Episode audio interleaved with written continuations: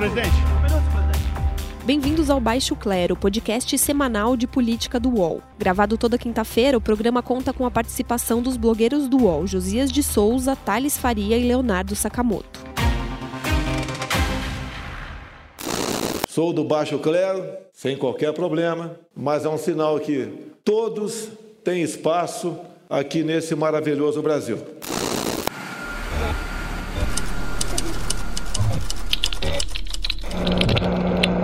Olá, amigos e amigas, bem-vindos a mais uma edição do Baixo Clero. Eu sou Josias de Souza, falo de Brasília, também em Brasília, Thales Faria. Você está bem, Thales? Tudo tranquilo, Josias. Tudo tranquilo. Em São Paulo, Leonardo Sakamoto. Olá, Sakamoto. Grandes dias, grandes Thales. Tudo bem? Tudo bem, Sakamoto. Vamos lá. Esse é o nosso último episódio da primeira temporada. Logo, logo, o Baixo Clero estará de volta com novidades. E hoje nós vamos fazer um exercício de análise sobre o que está por vir no ano de dois mil e vinte, à luz do que ocorreu nesse primeiro ano do governo de Jair Bolsonaro. O país conviveu com três fenômenos novos. O, o presidencialismo sem coalizão do Bolsonaro, o ultraliberalismo econômico do posto Ipiranga Paulo Guedes e o avanço da operação Abafa a Jato. O Congresso assumiu um certo protagonismo, aprovou a reforma da Previdência, só que esse ímpeto reformista pode ser menor em dois mil e vinte, por três razões. A primeira é que vai haver eleição municipal. Isso conturba um pouco o calendário legislativo. A segunda razão é que um pedaço do mundo político vai se dedicar à construção de uma alternativa de poder que recoloque o centro político no jogo, eh, no jogo eleitoral. E o terceiro motivo é que os parlamentares, eh, a maioria deles, ou uma parte deles, hesita em aprovar reformas que favoreçam o projeto de poder solitário e personalista do Bolsonaro. Na área econômica, sob o Paulo Guedes, a economia reagiu, mas o ritmo ainda é muito lento e o Bolsonaro vai precisar entregar um crescimento mais vigoroso em dois mil e vinte, alguma coisa acima dos dois por cento, para poder é, potencializar o projeto de reeleição dele. E quanto à Lava Jato, dois mil e dezenove foi um ano de recuos. A operação recebeu aí uma série de pauladas.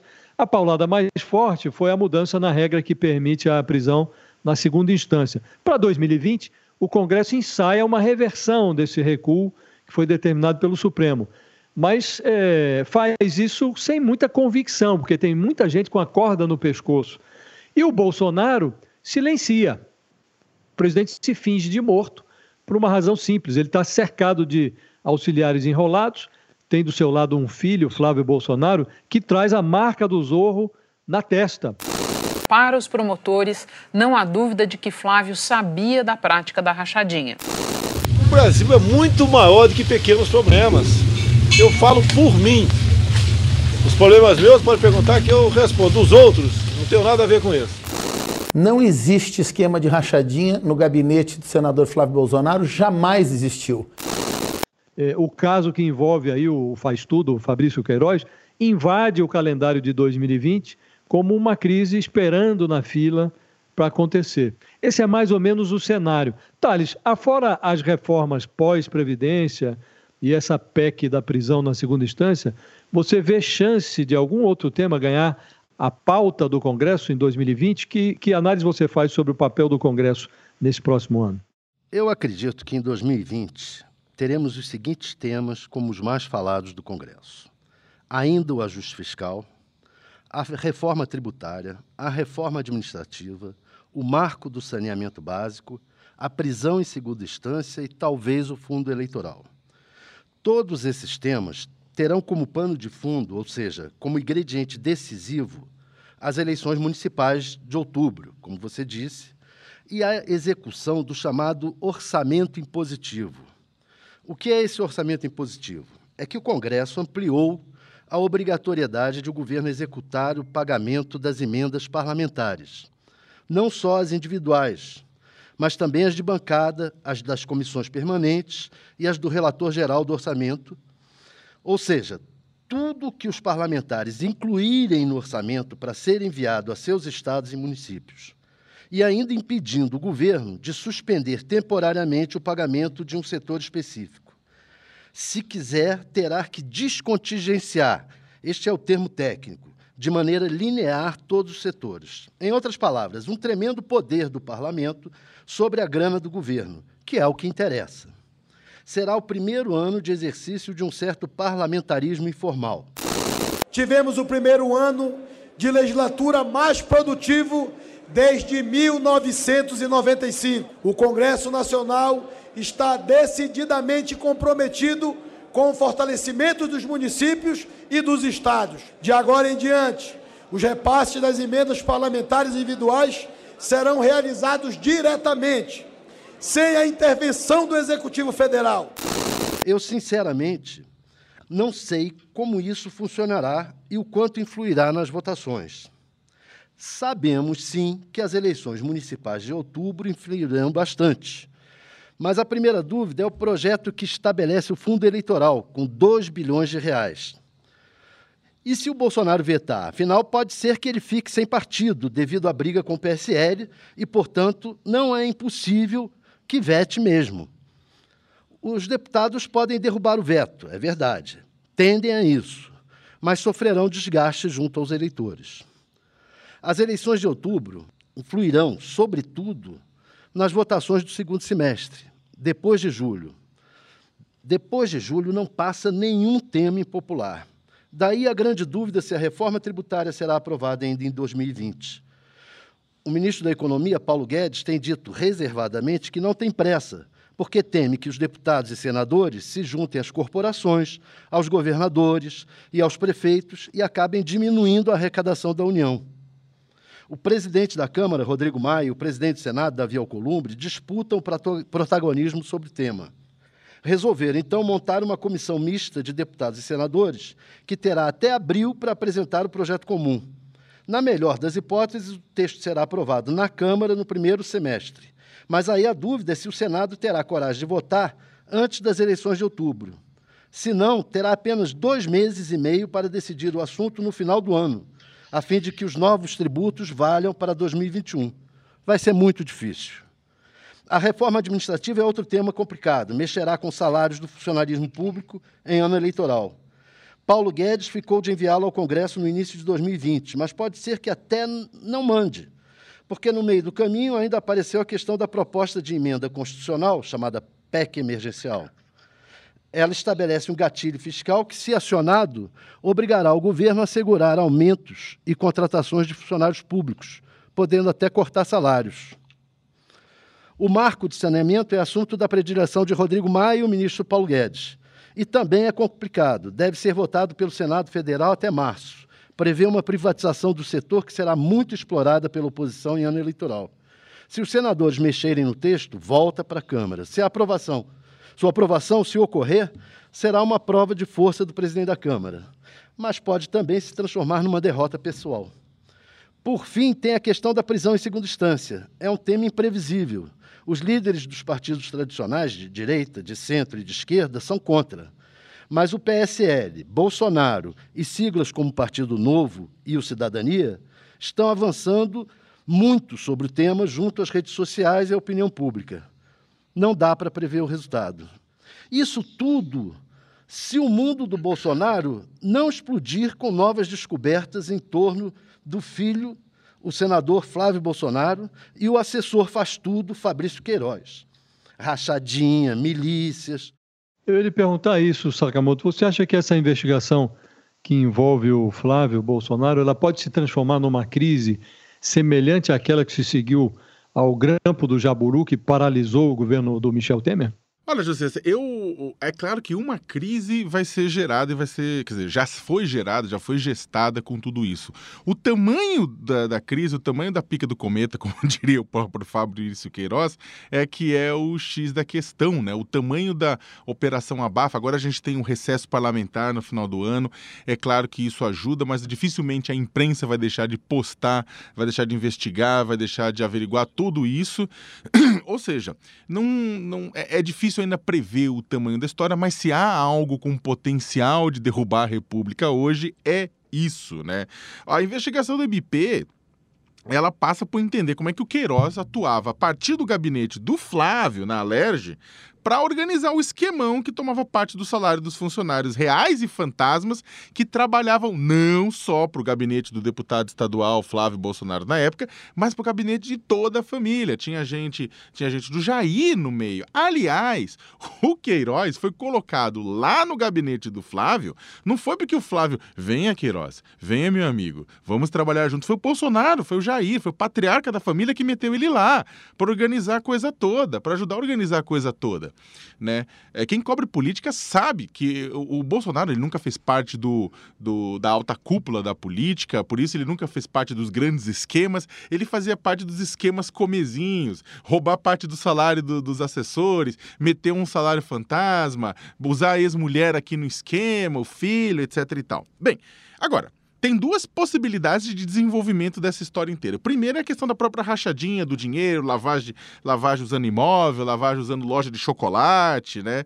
É, e aí é claro que o maior potencial de explosão é se conseguisse desenrolar o novelo de lei envolvendo a primeira-dama Michele Bolsonaro. Uh, Queiroz depositou vinte e quatro mil reais na conta da Michele.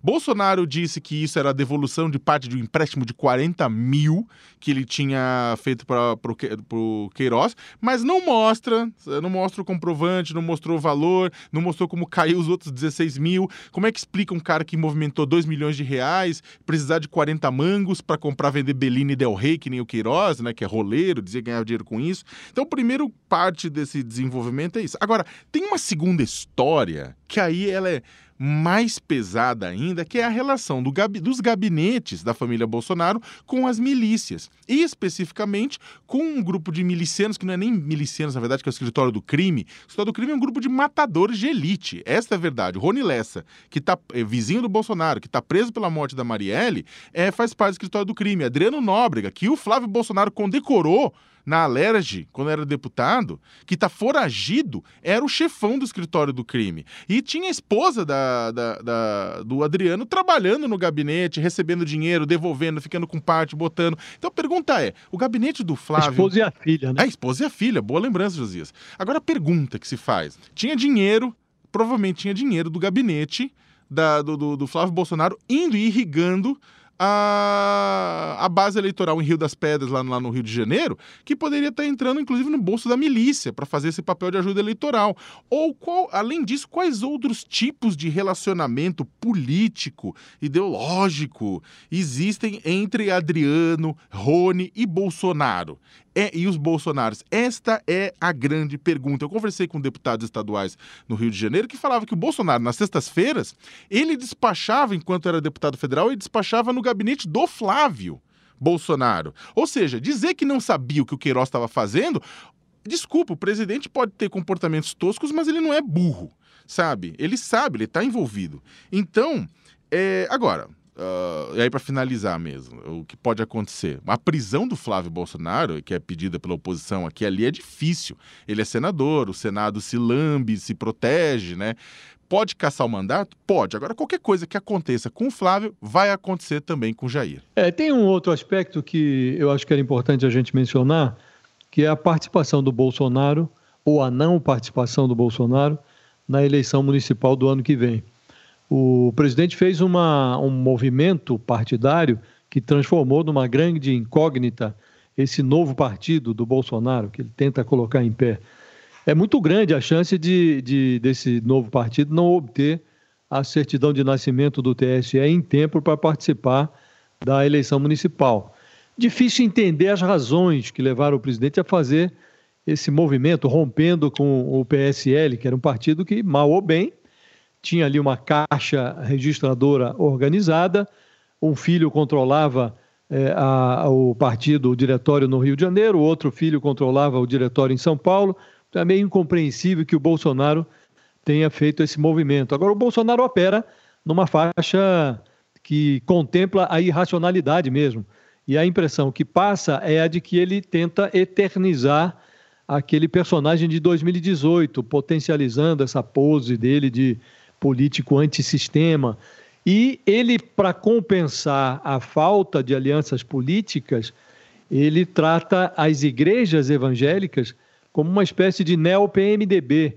É, é um, assim como o, os grandes partidos, que hoje já nem, já, já nem são é, tão grandes assim, mas as igrejas também têm uma grande capilaridade em nível nacional. Então, é, a agenda de costumes do Bolsonaro transforma boa parte dos evangélicos em devotos dele, do projeto político dele, e ele se aproveita disso para corrigir uma debilidade é, que ele tem é, de falta de aliança com partidos, compensa isso com as igrejas. Agora, mesmo com a participação das igrejas, ele talvez não consiga todas as assinaturas de que precisa para colocar esse partido em, em, de pé até abril, quando seria necessário para participar da eleição. Então, acho que ele entra em dois mil e vinte, com o ano eleitoral e tudo, fazendo essa pose de antissistema e preparando já o bote que ele vai dar é, no projeto de reeleição dele mais adiante, em dois mil e vinte e dois. Essa é, a meu ver, a única explicação plausível para o Bolsonaro romper com o P S L, porque, pela lógica, ele estaria agora num partido consolidado, com eh, o maior quinhão do fundo eleitoral, algo como duzentos milhões de reais, e organizando a participação dele nessa, fazendo eh, prefeitos Brasil afora, vereadores, para compor esse, essa base eleitoral que daria a ele uma plataforma de lançamento da candidatura à reeleição. Acho que ele supre, tenta suprir essa deficiência com as igrejas. Esse é o quadro. Thales, e tem uma outra, um outro aspecto, você mencionou já orçamento impositivo, que a meu ver foi uma reação do Congresso a, essa, a esse personalismo do, do Bolsonaro. Agora, o Datafolha divulgou agora recentemente uma pesquisa que mostrou que o, o prestígio do Congresso não está lá essas coisas, né? quarenta e cinco por cento do eleitorado desaprova a atuação de parlamentares, deputados e senadores. O Bolsonaro também não está muito bem na fita, está ali com trinta por cento de aprovação. Agora, você acha que o Congresso vai ter condições de se contrapor ao presidente nesse próximo ano de dois mil e vinte ou a, a, a, o prognóstico é de composição? Olha só, isso que você falou antes, Josias, dessa... De, dele se voltar um pouco para as igrejas evangélicas, é, ele, ele tem uma estratégia de se aproveitar e de bater no Congresso, se aproveitar exatamente disso, de, de Congresso não estar bem na, na fita, né? A pesquisa da Datafolha mostrou isso, é a maior reprovação do Congresso registrada pelo Datafolha ao longo de dois mil e nove, ou seja, depois das eleições de dois mil e dezoito, que provocaram uma das maiores renovações da história no Congresso Nacional. No final de dois mil e dezoito, depois das eleições, cinquenta e seis por cento dos entrevistados pelo Datafolha esperavam que os novos parlamentares tivessem um trabalho ótimo ou bom, o que significa que a população está decepcionada com o Congresso. Então, o índice de reprovação do Congresso, registrado agora, só foi superado em dois momentos. Em dois mil e dezessete, quando a Câmara barrou dois pedidos de impeachment contra Michel Temer, e também na rejeição, a rejeição daquela época chegou a sessenta por cento, e também na hiperinflação de mil novecentos e noventa e três, quando esteve em cinquenta e seis por cento a rejeição. Por que isso? Há vários fatores, mas o mais importante, os mais importantes, me parecem, são a questão da corrupção e as reformas. É evidente que a aprovação da reforma da Previdência, como foi, se atendeu aos anseios dos economistas e dos empresários, não deixou a população, em geral, satisfeita. E, nas questões da corrupção, a Lava Jato continua produzindo estragos sobre os políticos, reverberados pelos aliados do presidente da República. Bolsonaro e os bolsonaristas acreditam que terão tanto mais poder quanto mais desgastado estiver o Congresso e o Supremo Tribunal Federal. Daí porque mantém uma campanha incessante sobre essas duas instituições. E, ao que parece, a campanha está surtindo efeito. E, Sakamoto, tem um, um outro aspecto que havia uma grande expectativa em relação à atuação de dois ministros, é, um na área econômica, o Paulo Guedes, e o outro, o ex-juiz Sérgio Moro, que foi para o Ministério da Justiça. É, o que análise você faz da atuação de ambos e o que é possível projetar para dois mil e vinte à luz do que fizeram nesse ano de dois mil e dezenove? Ah, Josias, o, os dois a gente sabe, né? A gente discute aqui no Baixo Clero já faz um bom tempo. Eles foram, começaram o ano com, com a, a imagem de superministros, né? De, junto com Augusto Heleno, seria a tríade que garantiria é, a sustentação técnica, moral, é, que garantiria que o governo Bolsonaro não naufragasse, que seriam os grandes fiadores do governo Bolsonaro, e, ou seja, que seriam capazes de controlar o, o digamos, o gênio ruim, o comportamento tosco do presidente, né, diante das intempéries que ele próprio criaria.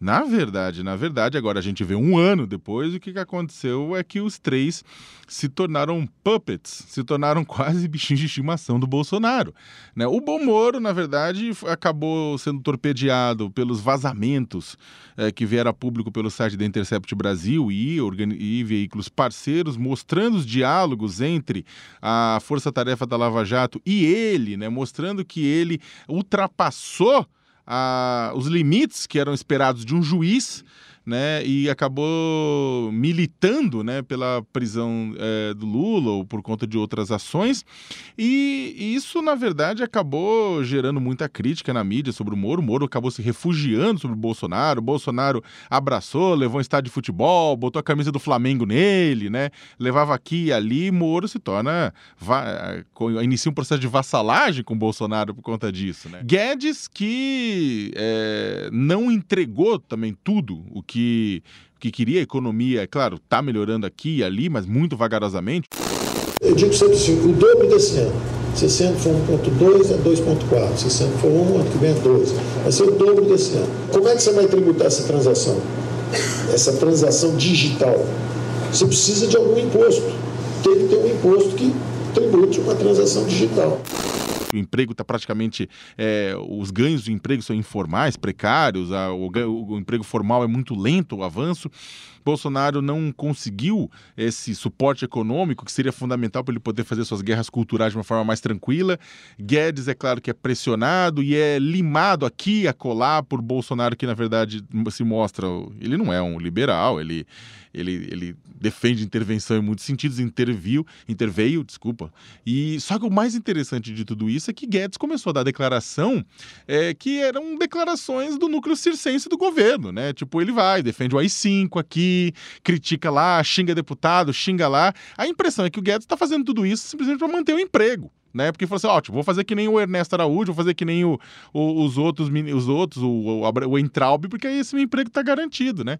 Então, é, a impressão é que se dá é que o ano de dois mil e vinte começa com dois ministros ainda com duas pautas, o Moro, por enquanto, com segurança, questão de justiça, tem muita pauta de reforma ainda para ser feita, administrativa, tributária, um monte de coisa. Então, ou seja, eles continuam importantes no cenário, no quebra-cabeça do governo, só que eles começam dois mil e vinte como... É, assessores de Bolsonaro que podem eventualmente, inclusive, ser descartados, né? Moro tem essa história de que ele pode ser candidato.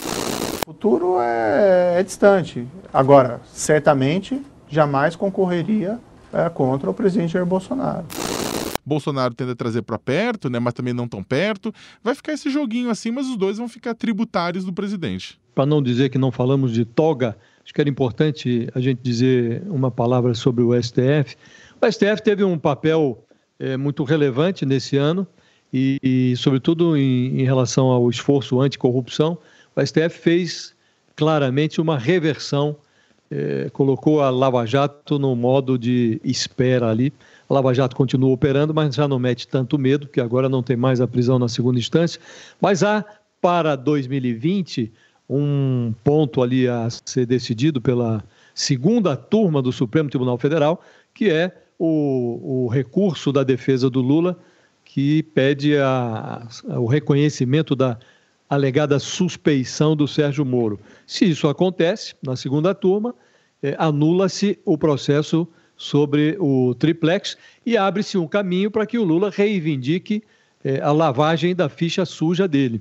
Então, há esse... O, o, o ministro Gilmar Mendes, que está com esse processo porque pediu vista dele, é, tinha a intenção de colocar isso em julgamento agora em novembro, mas acho que o S T F se conscientizou de que não seria é, razoável dar mais uma grande paulada nesse esforço anticorrupção depois de ter acabado com a prisão na segunda instância. Então, eles empurraram isso com a barriga para dentro do calendário de dois mil e vinte e a previsão agora é de que o julgamento se dê em março. Esse é o grande, o grande, a grande decisão a ser tomada pelo S T F no ano que vem, porque ela tem o potencial de influir, influir no, no, no cenário eleitoral. Hoje, o sonho de consumo do, do Bolsonaro é que um petista dispute com ele a eleição presidencial com o centro morto, como está hoje. Essa polarização é o que interessa ao Bolsonaro. Mas o Bolsonaro quer que seja um petista que não seja o Lula, porque com o Lula a, a briga talvez fosse um pouco mais renhida. E o Lula tenta se viabilizar. Então, acho que isso tem potencial para influir e o Supremo deve tomar essa decisão em março. Os podcasts do U O L estão disponíveis em todas as plataformas. Você pode ver a lista desses programas em u o l ponto com ponto b r barra podcasts. O nosso lema é paz, justiça, liberdade. Igualdade, união para todos! Não perca a nova série de Move.doc, o selo de documentários do U O L. P C C, primeiro cartel da capital, mostra como um grupo de oito presos se tornou a maior facção criminosa do país. Para assistir, acesse u o l ponto com ponto b r barra move. Nesse segundo bloco, nós vamos responder as perguntas dos nossos eh, ouvintes. Eh, primeiro, o Sakamoto tem um... um... Um fã seu aqui que mandou uma pergunta. Deve ser o único é, ser humano que incorreu no erro. É, ele é fã, ele é fã, inclusive, na, na designação. É sacafã, arroba, é, Cláudia Santos. É, é, é mulher, Cláudia Santos, quarenta e um Y O.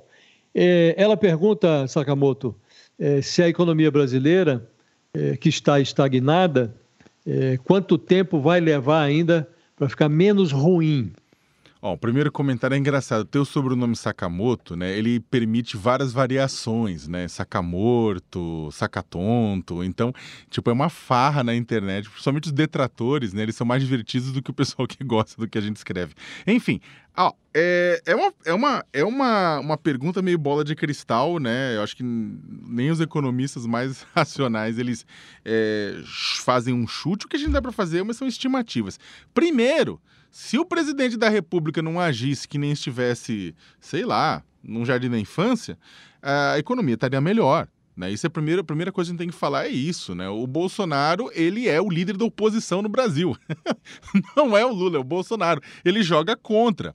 Ele joga contra o comércio internacional, ele cria problemas com investidores, ou seja, vai, olha, apoia a devastação da Amazônia, apoia isso, apoia aquilo. As declarações dele, na verdade, eu fico imaginando como a economia brasileira estaria com alguém que fosse de direita, não é, a questão não é essa, mas que não, tiver, não atrapalhasse tanto. Então, em primeiro lugar, é imprevisível saber o que vai acontecer com a economia totalmente, porque, em última instância, Bolsonaro deve ser, em dois mil e vinte, Bolsonaro, o que dificulta bastante. Agora, se nada correr errado, considerando as políticas que são tocadas por Paulo Guedes, que Guedes não quer de jeito nenhum colocar recursos do Estado para fomentar a geração de empregos, né? Ele quer que a iniciativa privada que puxe isso, né?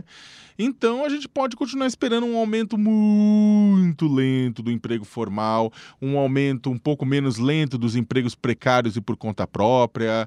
É, podemos esperar também um crescimento do P I B, estão trabalhando com o crescimento do P I B na, na, no ano que vem entre dois vírgula um e dois vírgula seis, né?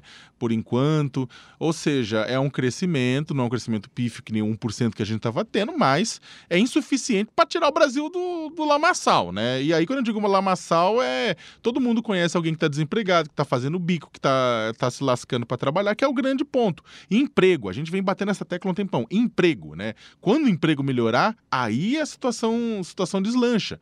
Não adianta a gente ficar vivendo assim, porque ninguém come indicador, não. Ninguém come taxa do, da, da Bovespa, ninguém come é, taxa de câmbio. A questão é importante, a gente sabe que demora para chegar no emprego, mas está demorando demais. E está demorando demais por falta de atuação. Ou seja, com, do jeito que está agora, vai ser lento, vai demorar muitos anos, né? Talvez só no final do segundo mandato do Bolsonaro. Agora, é, em outras... Agora, dependendo do que o presidente fale, ou dependendo do que aconteça também com as investigações com relação a Queiroz, filho Flávio, etcétera, também a gente pode ter surpresas, engasgos e, por fim... também esperar o que vai acontecer. É ano eleitoral nos Estados Unidos, o Trump sofreu impeachment, o impeachment vai ser barrado no Senado, mas é claro que ele vai fazer muita coisa de populismo econômico para agradar é, o eleitorado do interior, e isso pode significar problemas econômicos para a gente também. Muito bem. Thales, tem uma, uma, é, uma outra pergunta aqui de arroba Natanael Souza Ferreira.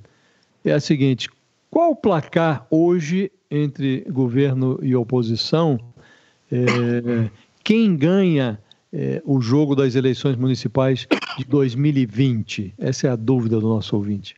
Bem, esse negócio de dois mil e vinte, como falou o Sakamoto, é uma bola de cristal, né? Agora, o leitor também falou, o nosso ouvinte também falou de, do placar hoje, então é, isso ajuda um pouco.